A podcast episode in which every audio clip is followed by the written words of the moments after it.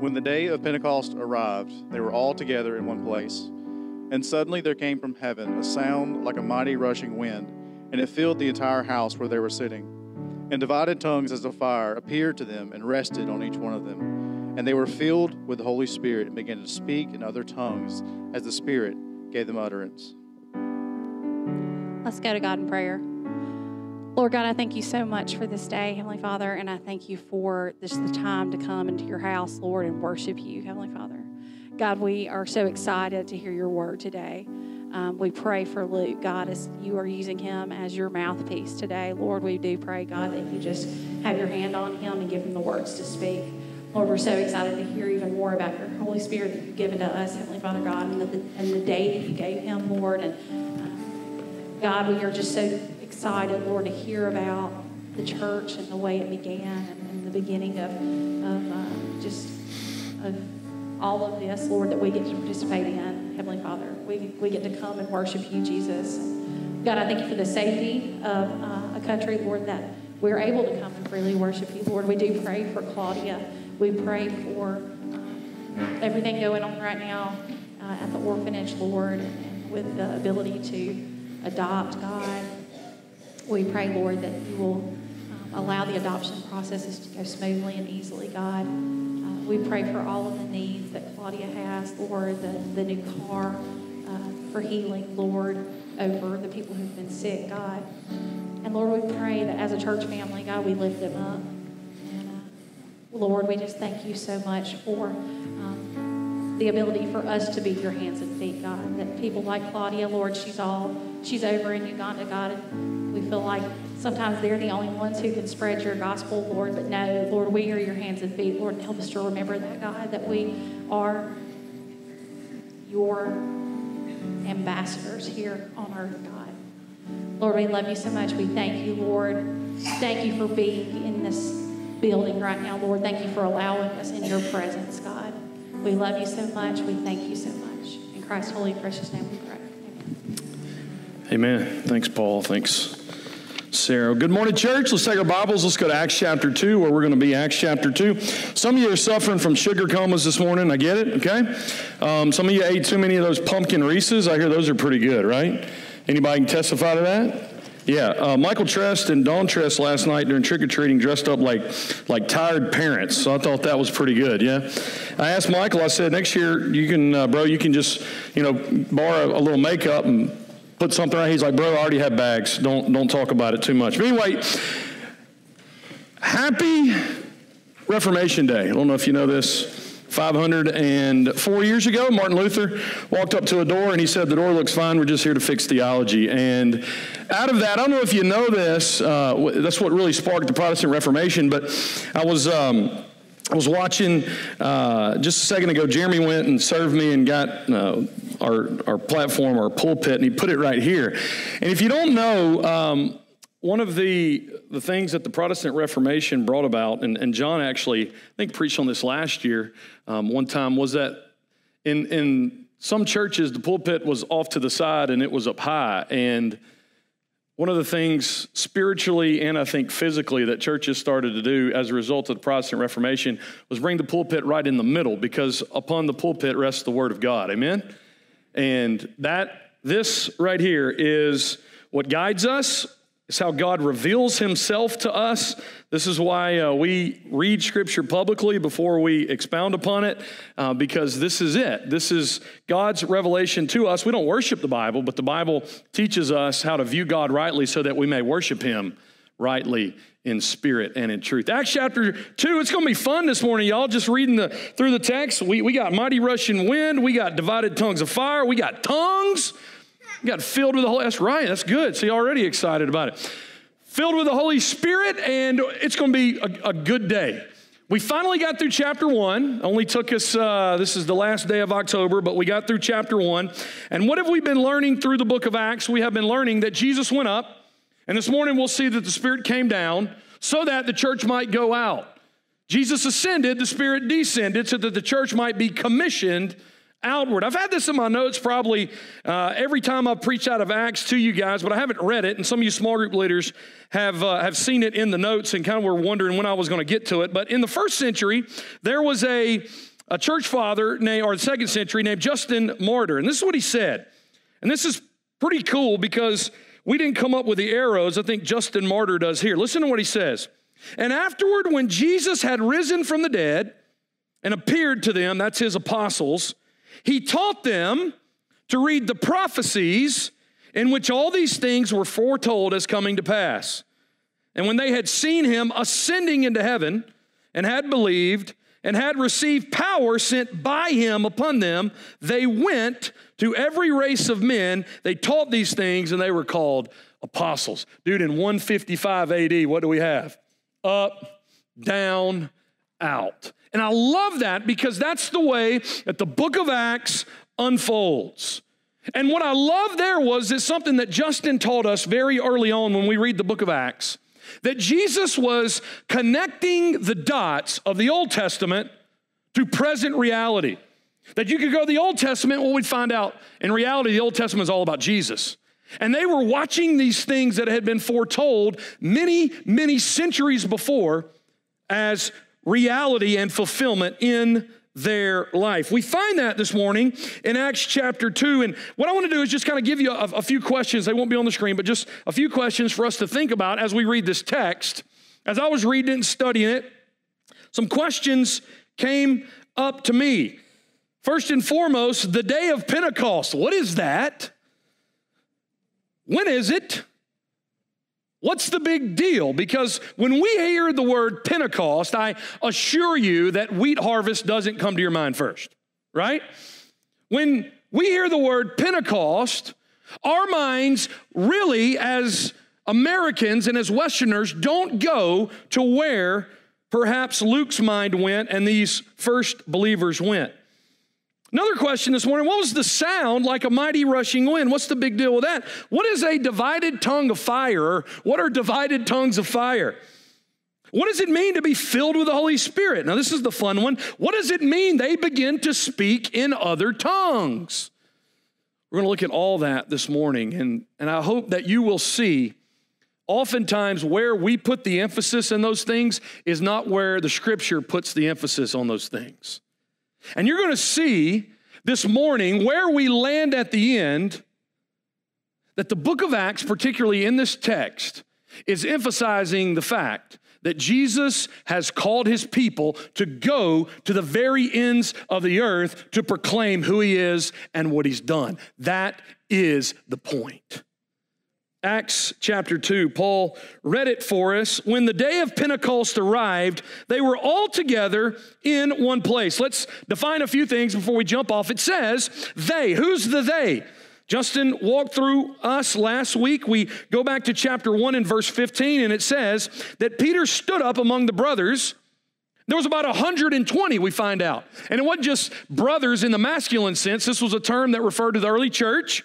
And so we, we know that Mary was there, the mother of Jesus. There were also women that had followed Jesus. So when we find that there's 120, you got 11 apostles plus Matthias now, so you got 12 apostles. But then you got 108 other people, men and women. So that's the they here in verse 1. And then it says they were together in one place. We find in verse 2 they were in a house. Where is this? Some people have suggested this might be the temple because as we walk through chapter 2, you're going to see Peter preaching in the temple and a crowd assembling in the temple. It's probably best to interpret this as the house, the upper room where they were gathering, where they cast lots to select Matthias, where Peter stood up and addressed them, where they were praying. Now, now get the timeline real quick. What, what's going on here? This is important. So Jesus died Three days later, he rose from the dead. 40 days later, he went up and ascended. And for 10 days, as we approach chapter 2, verse 1 through 4, 10 days later, so 10 days after the ascension, that's what day we are. When the day of Pentecost arrived, they were all together in one place. The text is telling us that 10 days after the ascension, as they had been doing, Matthias has just been selected, but they wake up, they gather together, and they are joined all together. That's pretty good. Isn't that kind of just speak to the fact that if we ever want God to move in our midst, we have to be all together? And in a lot of ways, doctrinally, believe the truth, not our opinion. Together, corporately, in unity, relationally, that we love each other and we care for each other, that we're not harboring bitterness. And, and I liked what Justin said last week. They had to deal with the elephant in the room. Many people today want Pentecost, but they don't want to deal with bitterness or resentment or grudges or sin in their life. They want the Spirit to work in their life. What do we see? The pathway to Pentecost was what did they had to do? They had to, they had to select another apostle. And as Justin suggested last week, the elephant in the room was Judas. And perhaps through those days of prayer, the Lord had dealt with remaining issues in their life because of the Judas episode and because of his betrayal. But we find ourselves 10 days after ascension, here we are. Now, when we read this text, many times we'll go to verse 2, mighty rushing wind, we'll go to tongues of fire, we'll go to the tongues, we'll go to the Holy Spirit, and we miss verse 1. And that's where I want us to start this morning. I want you to see, first and foremost, in this text, the day of Pentecost. The, the, the, the day of Pentecost. That is so important because Luke is the only Gentile writer in the New Testament. So he's a dude, he didn't grow up wearing his yarmulke. He didn't grow up sitting in the synagogue. He was a Gentile believer in Christ. And for Luke to point out a Jewish term here is a big stinking deal. Now, for Luke to point out that it's Pentecost, he's not thinking about a charismatic movement that started in 1901 at Azusa Street in Los Angeles, California. He's not thinking of different denominations that would identify themselves as Pentecostal.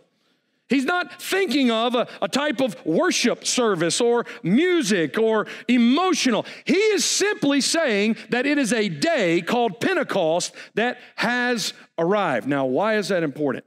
Man, it blew my mind this week to say, man, this is so, I, I could get it if it was being brought out by a Jewish writer, but for the only Gentile writer in the New Testament to point out the day that this is happening like, we need to catch that. Why was the day of Pentecost such a big deal? Three reasons. First, of the Jewish significance of this day. Now, I'm asking you, American Gentile, one time in New Orleans, Louisiana, because of a uh, worship leadership class, I had to go and experience different services of different religions. So, Lauren and I lived on a street in Uptown called Palmer Avenue. At the end of it, the one end of it is really ritzy. The other end of it is like Tulane students. We lived on that end. And at the end of uh, at, the, at the ritzy end, there was a synagogue, and it was a reformed synagogue, so they were liberal. And that day, the, the rabbi said, We don't need a new covenant. And I just sat there and was nice. But I walked in there, and I forgot to put on my yarmulke, and I'm the Gentile entering the synagogue, and somebody really tapped me on the shoulder and said, Go back. So I had to put my little yarmulke on, all right? You, you, you got to put this on as an American Westerner. You, you got to see the Jewish significance here. We think one way, this is what they're thinking. The Jewish significance was that this feast, this was a feast, a celebration. Seven the Jews had throughout the year. If you go to Leviticus 23, you'll find seven different feasts Passover, first fruits, unleavened bread, what this one would be called is weeks, the festival or the Feast of Weeks. Then you had a summer break in the fall. You had the Feast of Trumpets. You had Yom Kippur, the Day of Atonement. And then you had the, the Feast of Booths or Tabernacles. So this is a spring feast. Obviously, we're 40, 50 days removed from Passover. Now, let's see what it says. Go to Leviticus. This will be on the board for you. Leviticus 23. The Lord says, You shall count seven full weeks from the day after the Sabbath. Time out. So that you know what Sabbath that is. Passover would take place in the Old Testament, and then they would have a Sabbath. And then after that Sabbath, check this out, they would have a festival called First Fruits. And what first fruits was, it was a way to celebrate the first part of the barley harvest coming in. So, what follows up to this, our text, you got one feast, Passover, where they kill a lamb, and then a few days later, you have a first fruits, and then you count what? Seven full weeks from the day after the Sabbath. From the day that you brought the sheaf of the wave offering, you shall count 50 days to the day after the seventh Sabbath. Underline that word 50. Then you shall present a grain offering of new grain to the Lord. You shall bring it from your dwelling places, two loaves of bread to be waved, made of two tenths of an ephah. It is a statute forever in all your dwelling places throughout your generations. So in the Old Testament, the Jews were told every year seven full weeks after Passover and first fruits to celebrate. And they called it the Feast of Weeks because it was seven full weeks. They would celebrate this, check this out. This Sabbath, they count 49 days and then they add the extra day. And on the 50th day, guess what they do? They celebrate this feast. So this feast had Jewish significance. So when we read Acts chapter 2 verse 1, Pentecost literally means for the Jews, all right, the, the day every year where we celebrate the fact that seven weeks ago God gave us one harvest of barley, and now, seven weeks later, another harvest has come, the wheat harvest. So they're thinking agriculture here, y'all. We got to erase something in our minds a few times, right? Now, What's amazing about this also, Pentecost is literally from the Greek and it means 50th. So that's where it comes from. So they're gathered, and what's in their mind is we are 50 days removed from first fruits, 52, 53 days removed from Passover. So, Jewish significance. There's also a historical significance to this day. The day of Pentecost in the first century and at New Testament times, this is pretty wild. The Feast of Weeks was traditionally held, or the day of Pentecost was historically held by the Jews to be the day that Moses went up on the mountain and received the word, the Torah, the law from God Himself. Now, if you don't know what I'm talking about, it's okay. Exodus chapter 19 be on the screen for you, verse 16 through 20. So they've come out of Egypt. The Bible says in Exodus 19, 1, on the third full moon, so about 44, 45 days later, they come to the wilderness of Sinai. On the morning of the third day, there were thunders and lightnings and a thick cloud on the mountain and a very loud trumpet blast, so that all the people in the camp trembled. Then Moses brought the people out of the camp to meet God, and they took their stand at the foot of the mountain. Now Mount Sinai was wrapped in smoke because the word had because the Lord had descended on it in fire. The smoke of it went up like the smoke of a kiln, and the whole mountain trembled greatly. The Lord came down on Mount Sinai. Y'all see where this is going. This is good, huh? To the top of the mountain. And the Lord called Moses to the top of the mountain, and Moses went up. 1,200 years later, 1,400 years later, depending on your dating of the Exodus, the Jews were saying, all right, the day that that happened to Moses is the day of Pentecost. And it was a day of celebration because guess what God did? God came down and God gave his word to his man Moses, and then through Moses gave his word to his people. And so when the day of Pentecost arrives here in Acts chapter 2, verse 1, again, where are their minds probably going? Not just to the fact of a celebration of the wheat harvest, but Exodus chapter 19, to give you a little hint, where there was fire and noise and a voice, and God gave his word. See that? Like we as Americans, like we don't go there default, right? But that's where their mind was. It was a historical significance. It was the day celebrating that Moses went on the mountain and received the law of God. But there's also a prophetic significance to this. Justin will walk us through the rest of chapter two in the coming weeks, and he will mention the fact and point where Peter, in what follows in chapter two, Peter says, Hey, Joel chapter two, this is that. You want to know what Joel was talking about? Here it is. that I'll pour my spirit out on people. But there's another passage in Jeremiah 31. There was a prophecy that God was going to make a new covenant. Here it is. Jeremiah chapter 31, verse 31 through 34. Behold, the days are coming, declares the Lord, when I will make a new covenant with the house of Israel and the house of Judah. For this is the covenant that I will make with the house of Israel after those days, declares the Lord. I will put my law where? Within them. And I will write it on their hearts. And I will be their God, and they shall be my people. And no longer shall each one teach his neighbor and his brother, saying, Know the Lord, for they shall all know me, from the least of them to the greatest, declares the Lord. For I will forgive their iniquity, and I will remember their sins no more. Now, check this out. What had Jesus been doing for 40 days before ascension? Everything in the Old Testament is about me. What's in the law of Moses? It's about me. What's in the Psalms? It's about me. What's in the prophets? It's about me. And so here's my question this morning. I don't want to read into the text, I just want to read it for what it is. But they had understood that Passover was all about the Lamb of God dying in their place. Connect that dot, right? And they had connected dot that he was the first fruits. He was the first to rise from the dead. And because he rose from the dead, guess what? We will too.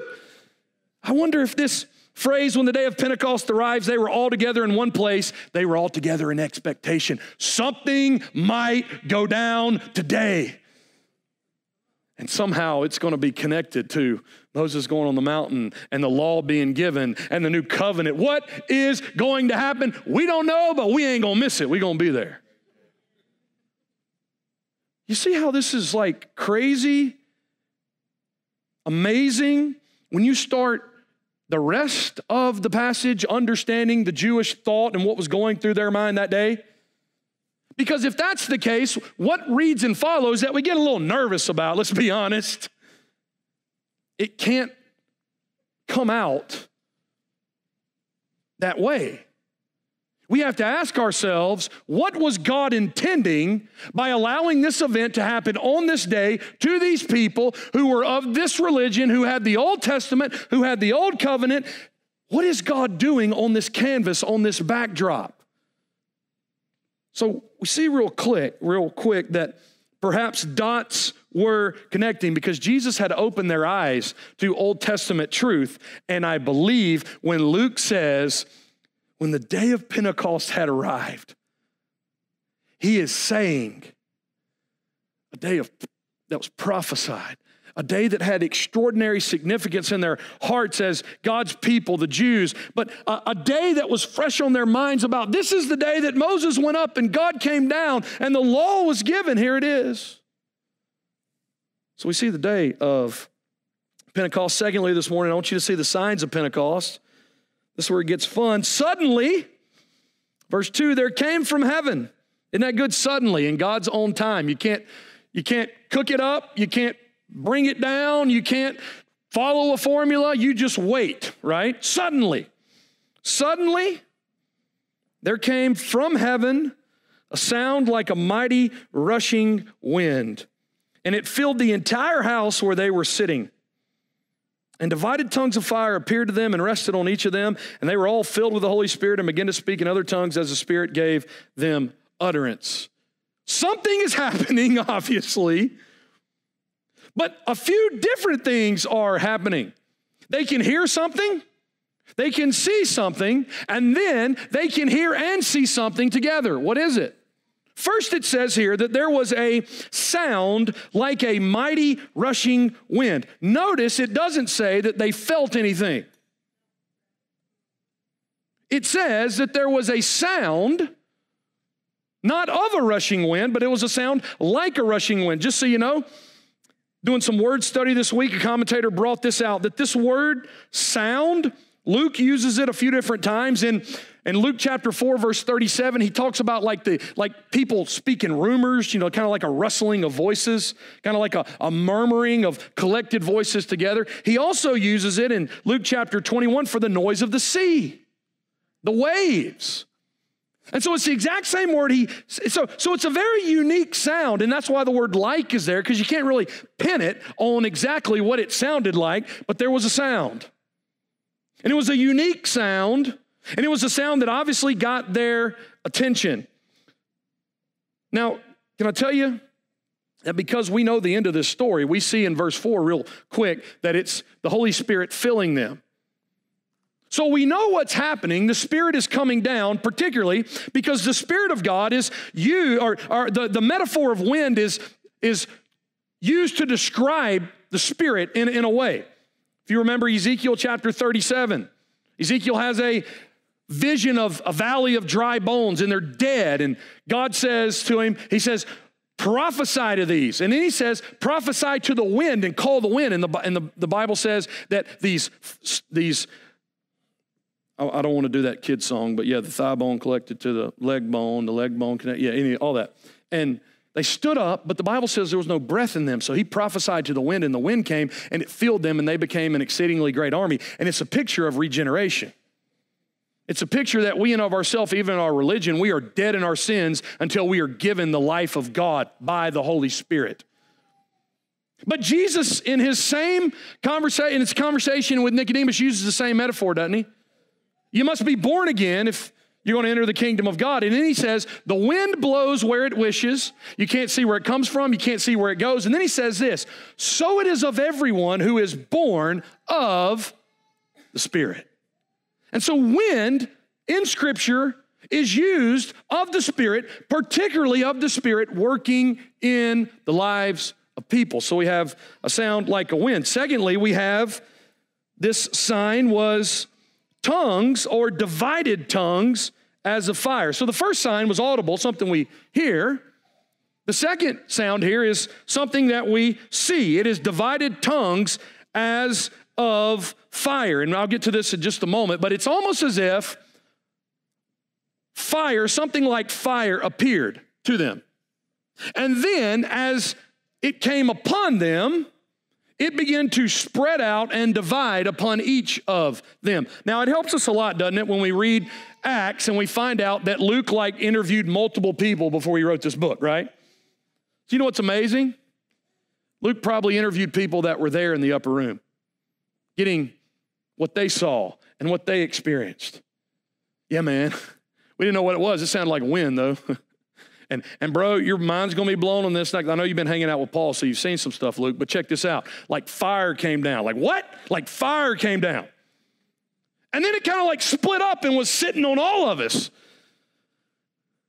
That's what the text says. It said it appeared to them and rested on each of them. We know in the scripture, fire always was a symbol of the divine presence, right? When Adam and Eve were kicked out of the Garden of Eden, what stood there to block the entrance back into the garden? It was a cherubim, but he had a flaming sword of fire. When the Lord appeared to Moses in the desert, in the wilderness, what happened? It was a burning bush, but although the bush was on fire, it wasn't burned up, right? It was, as one man has said, it was a self sustaining fire. It wasn't brought about by anyone. It was its own existence. And it's what happens when, when Moses approaches, take your shoes off, the voice says, because the place where you're standing is holy. And God reveals his holy name. I am who I am. He reveals it there. And then when the tabernacle when God dwelt among his people, if any kid got scared during the night or had a nightmare, or was unsettled, all they had to do was crack open their tent and they saw the pillar of fire hovering above the tabernacle and they could go back to sleep because God was in their midst. Fire always marked the divine presence. So we have a wind here, which is used in the scripture to speak of the Spirit. We have fire here, which is used to speak of the Spirit. But then we have what it says they were all filled with the Holy Spirit, and they begin to speak in other tongues as the Spirit gave them utterance. So we have a an audible sign, we, they hear something. They have a visible sign, fire coming down, but then they have both. One guy's looking at the next guy and he's talking and I'm seeing lips move and I'm hearing language. Now, it helps us here to know specific words because can I tell you this? When people use Bible words, sometimes they don't understand in their minds the exact same thought. And th- this happens not just within the family, this happens outside the family, like a cult, like, like, like the Mormons or Jehovah Witness. Like they use the word grace or they use the word Jesus, and guess what? It ain't, it ain't grace of scripture. and it ain't Jesus of the scripture. And that's why it's important. What I'm getting at is when you use words, make sure you define those words. This is the first usage of the word tongues in the New Testament in this way. Now, I don't have to stop here and go off and talk about the gift of tongues because this text is not talking about the gift of tongues. That's a whole other day, and we can go eat barbecue five days in a row and might begin to walk through that, okay? But that's not what this is. And how do I know that? Because if you notice the end of verse 4, it says, they were speaking in other tongues as the Spirit gave them what? Utterance. Luke uses this word three times. This is why I was harping on words. Luke uses it here. He uses it in chapter 2, verse 14, where it says that Peter addressed the crowd, uttered words to the crowd. But then it's also used in Acts chapter 26, verse 25. Paul, now this is, this is awesome. Paul's standing before, giving defense of who he is. And he says, I am speaking, uttering true and rational words to you. He says then, I am not speaking to you as a madman. Used in those that verse was two Greek words. One, utter here, speaks of speaking with understanding, with rationality, with truthfulness. The other word that Paul says, I'm not using that, is to be contrasted. It means, literally in the Greek, to babble like a crazy person. You feel me? This, Acts chapter 2, verse 4, is not speaking about somebody running around like a wild banshee doing G.I. Joe rolls, yelling, hollering about how they want to tie a bow tie or ride in a Honda, okay? That's not what's happening. You don't know if uh, she came in a Honda, she came in a Honda, she came in a Honda, see me tie my bow tie, watch me tie my bow you, you get what I'm saying, right? It's not what's happening. There is a place for the gift of tongues because it's in Scripture, but it's not see me tie my bow tie, watch me tie my bow tie, she came in a Honda. It's not that. It's not that. And we can talk about what First Corinthians is talking about, that when you pray and you pray in mysteries and but Paul gives a disclaimer there. He says that when the gift of tongues is exercised in local church, you better have an interpreter because if you don't, guess what? It doesn't do anybody any good. So, guess what? We follow scripture even when that gift is exercised. But it's not talking about that here. You know what's happening? Man, this is so good. These are known languages. These languages were known, they were heard, but most importantly, y'all, they were understood languages. And how do I know that? Because when you start reading, At Pentecost, all these Jews would travel. This is one of the three pilgrim feasts where they would come from wherever they lived and they would come and they would gather at Jerusalem. They were, they were commanded to do that. And so you had Jews from all different parts of life. We'll find them in the passage next week Parthians and Medes and people of Mesopotamia, and they all spoke different languages. And what's happening is, Peter's never, Peter's never taken a Rosetta Stone in the language of the Elamites. But the Spirit enables them, and someone starts speaking, and guess what? A different language comes out. Not a language that nobody understands, but a language that somebody understands. A language that somebody hears.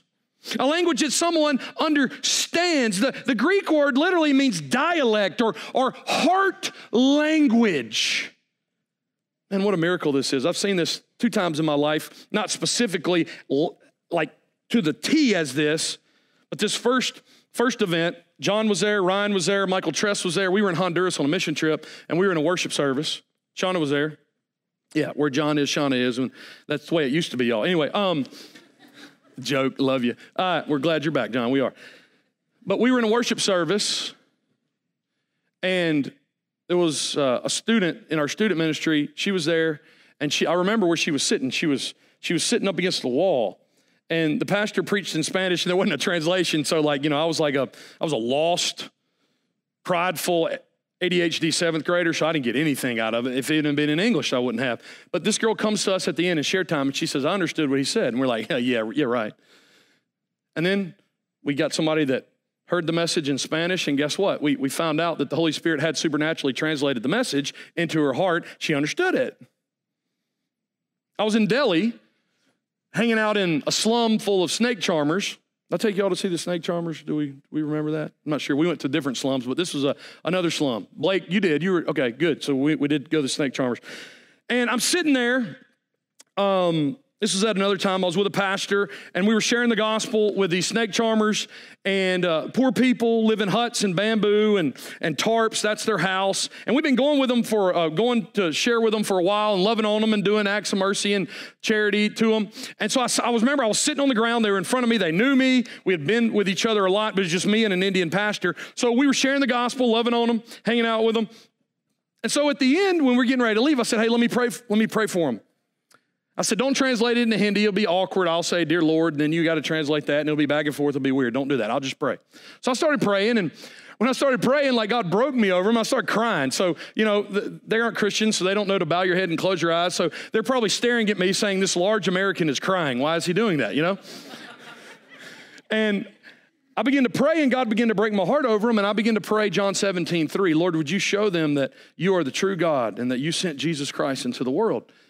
And when I got, I didn't pray very long. When I got finished, it was an old snake charmer. He's passed away now, but I saw him every time I went. He's sitting over here, and he starts speaking to the pastor beside me. And they're speaking in Hindi back and forth because that's the language they speak in. So the pastor turns to me and he says, uh, He heard what you prayed. And I'm like, Yeah, he heard what I prayed. It was nonsense to him, it was in English. He's like, No, he understood what you prayed. I was like, No, he didn't. He's like, Yeah, he did. I was like, What did I pray? And so they start talking, and he said, You were asking God to give us wisdom and knowledge to know who God really is. And what had happened in that moment? I'd prayed in English, and the Holy Spirit had translated it. This is a supernatural miracle, but let me tell you, because the emphasis in our day when we talk about tongues is it's a miracle of speaking. The, the, the miracle here is that the, the, the, not a miracle of speaking, it was, or beyond that, it was a miracle of hearing and it was a miracle of understanding. Because that's the purpose. If you can speak in the language of Elamites, but nobody hears it, what's the point, right? Speaking to one of my mentors this week, and we were walking through the Greek here together, uh, and, and he said, Hey, you need to, you need to pin all your hope on this one Greek word. And what it is, it's later on we find it in our own tongues and, and literally in our own dialects. And he made a statement to me. And this is what he, he said what was happening was these men were speaking, and these women were speaking. And God began to translate and supernaturally give them the ability to speak so that it came in their heart language. Now, this is what he said, and I thought this was awesome. He said, Brother, there is a language that the Holy Spirit alone can speak to the human heart. And if you're in Christ, you've heard that language. You were dead in your sin, and the mighty deeds of God were proclaimed to your heart. And God spoke it directly to your heart, and God called you from your grave, and you were born again Sometimes it is in the fall. I think a lot of times it is in the, the, the fallacy and the mistakes that we make and, and how we try to expound the word of God. And we, we try as, as you go out through the week to try to be a witness for Christ. It is through our bumbling and our mumbling and that, that the Holy Spirit speaks that heart language. What is the point of speaking in tongues if nobody understands? Faith comes by hearing and hearing through the word of Christ. So, what was happening that day was supernatural, but it was known. And it was for the purpose of understanding so that, as we'll see next week, they could hear in their own language the mighty deeds of God. And when you look at these signs of Pentecost, you know what you see on the day of Pentecost? You see fire, you see sounds, and you see a voice. In Exodus 19, you know what you see? When the law was given, fire, sound, and a voice. At Mount Sinai, in Exodus 19, the old covenant and the law was given. But on Pentecost, the new covenant and the word of God was given, not on the tablets of stone, but written on the human heart. This is the purpose that God comes down. And when God comes down, He doesn't just hand us a tablet, He Himself comes to live inside of us and writes on our heart His word. This is what the, Jesus said When He has come, He will bring to your remembrance all that I've spoken to you. Because when He comes in me, He brings the word of God to me. And as I put the word of God into me, the Spirit is teaching me throughout the week. He's bringing to remembrance what? What Christ said, because the word has been written on my heart. What I love about this is that we find out that the Spirit and the Word were now in these people forever.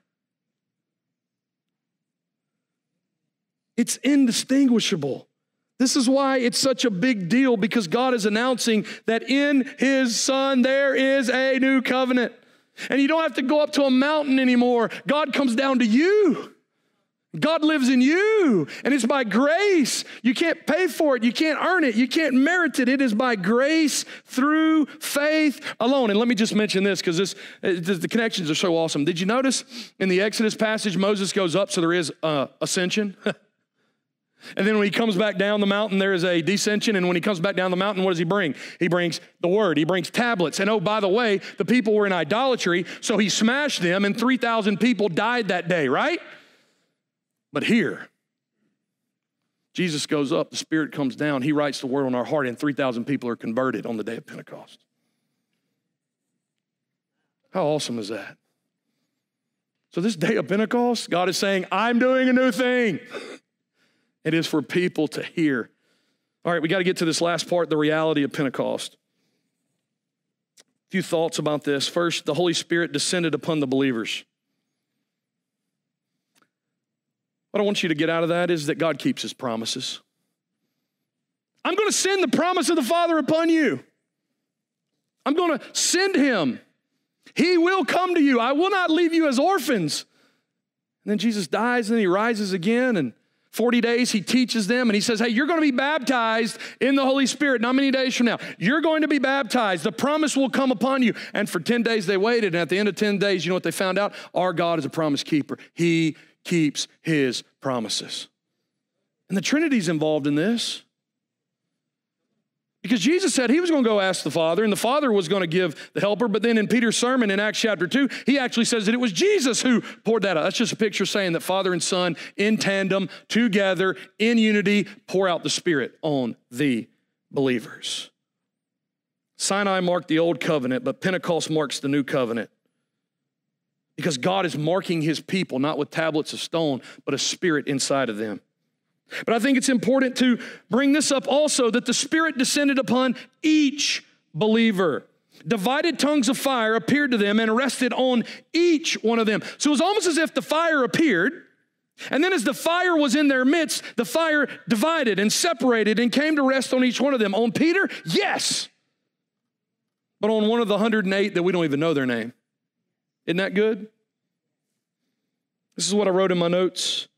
The Holy Spirit descending upon each believer shows us that each member of the body is valuable. Each child of God is loved. Each Christian is chosen. Each believer is someone that Christ died for. Each has a share. Each has the Spirit inside of them. That in Christ there is no male or female or barbarian or Scythian, but Christ is all and in all. We all have a place at the table. Amen? And like Justin reminded us last week, you never hear about most of these people ever again. but you know what? They had the same spirit inside of them that the apostles had. So he descended upon each believer. Each believer this morning, don't feel that because you are where you are, that you are less valuable to God. The same love that was bestowed on every Christian throughout the centuries has been bestowed on you. You have an equal table. But then we find that the Holy Spirit filled each believer.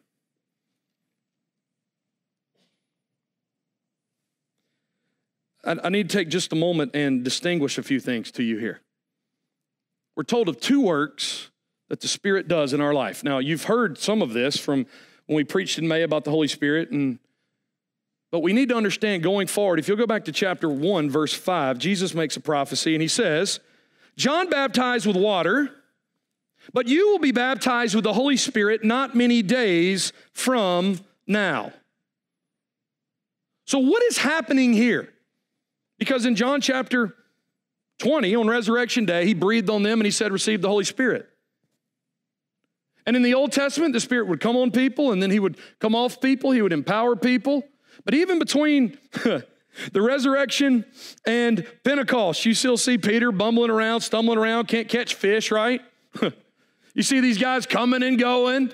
So even though they have a measure of the Spirit in some way, it's not Pentecost. But not this day.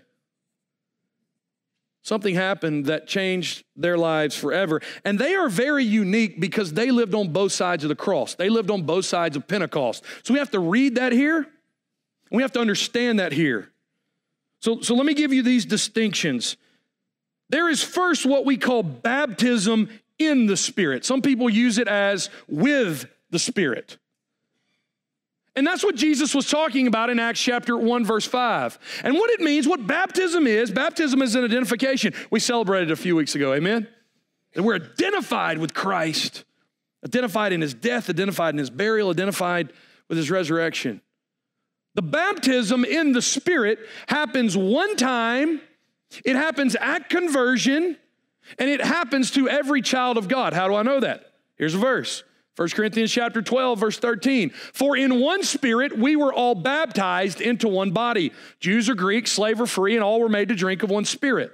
Now he's writing to Gentiles. That gives us hope this morning, right?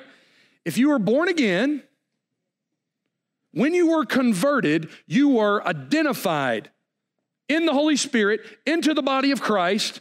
You're a Christian. Why? Because you were baptized in the Holy Spirit. So they were baptized in Acts chapter 2, verse 4. But the word he uses specifically here is they were filled with the Holy Spirit. Why does he use that? Why does he use that word? Because check this out there's one baptism, but there's many fillings. To, to be baptized with the Spirit is to be filled with the Spirit, but you're only baptized in the Spirit once. You're identified. That's why if we're saved, we're saved forever. Praise God, right? You don't find them being baptized in the Spirit again, but you do find all throughout the book of Acts them being filled with the Spirit. For instance, I'm just going to rattle these off. Hit me up later if you want them. 2 4, 4 8, 4 31, 6 3, 6 5, 9 17, 13 9, 13 52, 11 24, and a few more. What you find in the book of Acts is that because they had the Spirit inside of them, they were continually being filled with the Spirit. Being filled is not like an empty glass with water in it. It's more like a, an empty glove that a hand comes inside. They were controlled.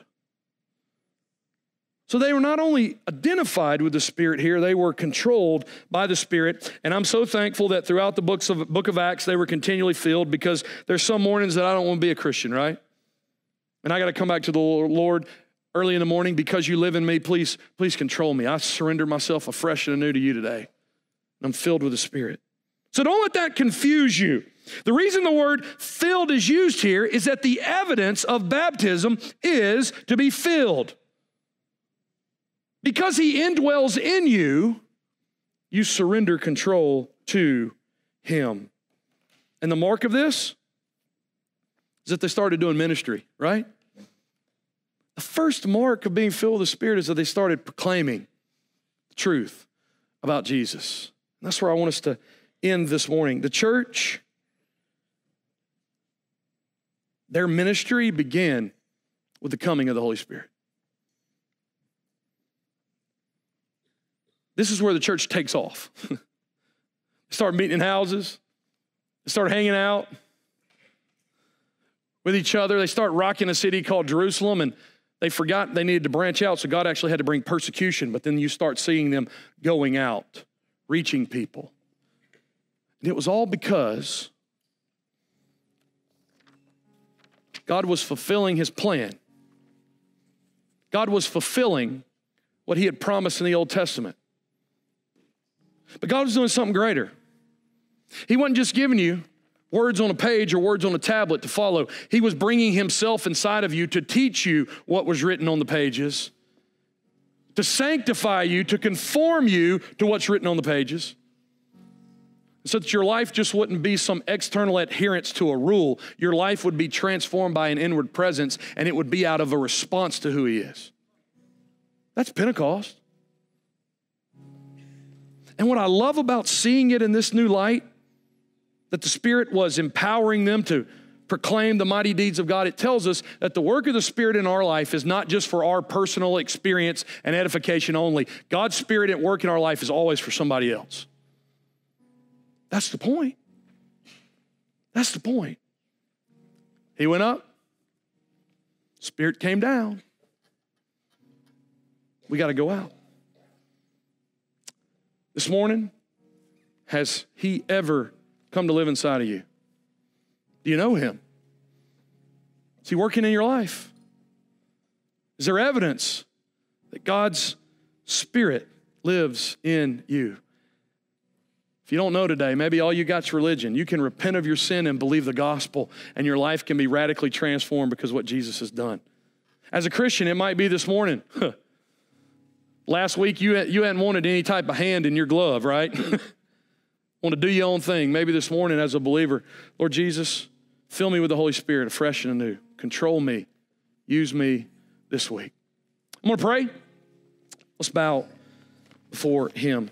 Lord, thank you for Scripture for its richness. Thank you that we can be taught by the Spirit, we can be taught by God Himself. Lord, I pray for believers this morning that maybe are struggling with their worth, that they'll see that every believer in that upper room had a tongue of fire upon them. Every believer now has a spirit inside of them. Lord, I pray our worth would come from you and you alone. Lord, I'm thankful that you never call us to do something that you don't equip us to do. That in the, the Spirit, we have the ability to carry out your purposes and your mission. So, Lord, minister the word to our hearts this morning. Church, as we sit before the Lord, what's God saying to your heart by the Spirit through the Scripture? Just a moment, we're going to stand and we're going to worship Jesus. We're going to praise Him for His sufficiency.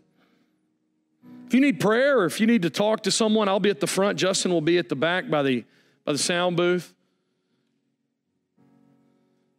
You'd like for us to pray with you or even counsel with you after the service about these things, we'd love to open up God's word, share truth with you. But if you need us, that's where we'll be. I'll be at the front, Justin will be at the back. Pray through these things. The Holy Spirit is the greatest gift God could ever give us, and He's with us forever. I praise God for that. Daniel, come lead us, brother, please. Sorry. Let's stand and sing, y'all.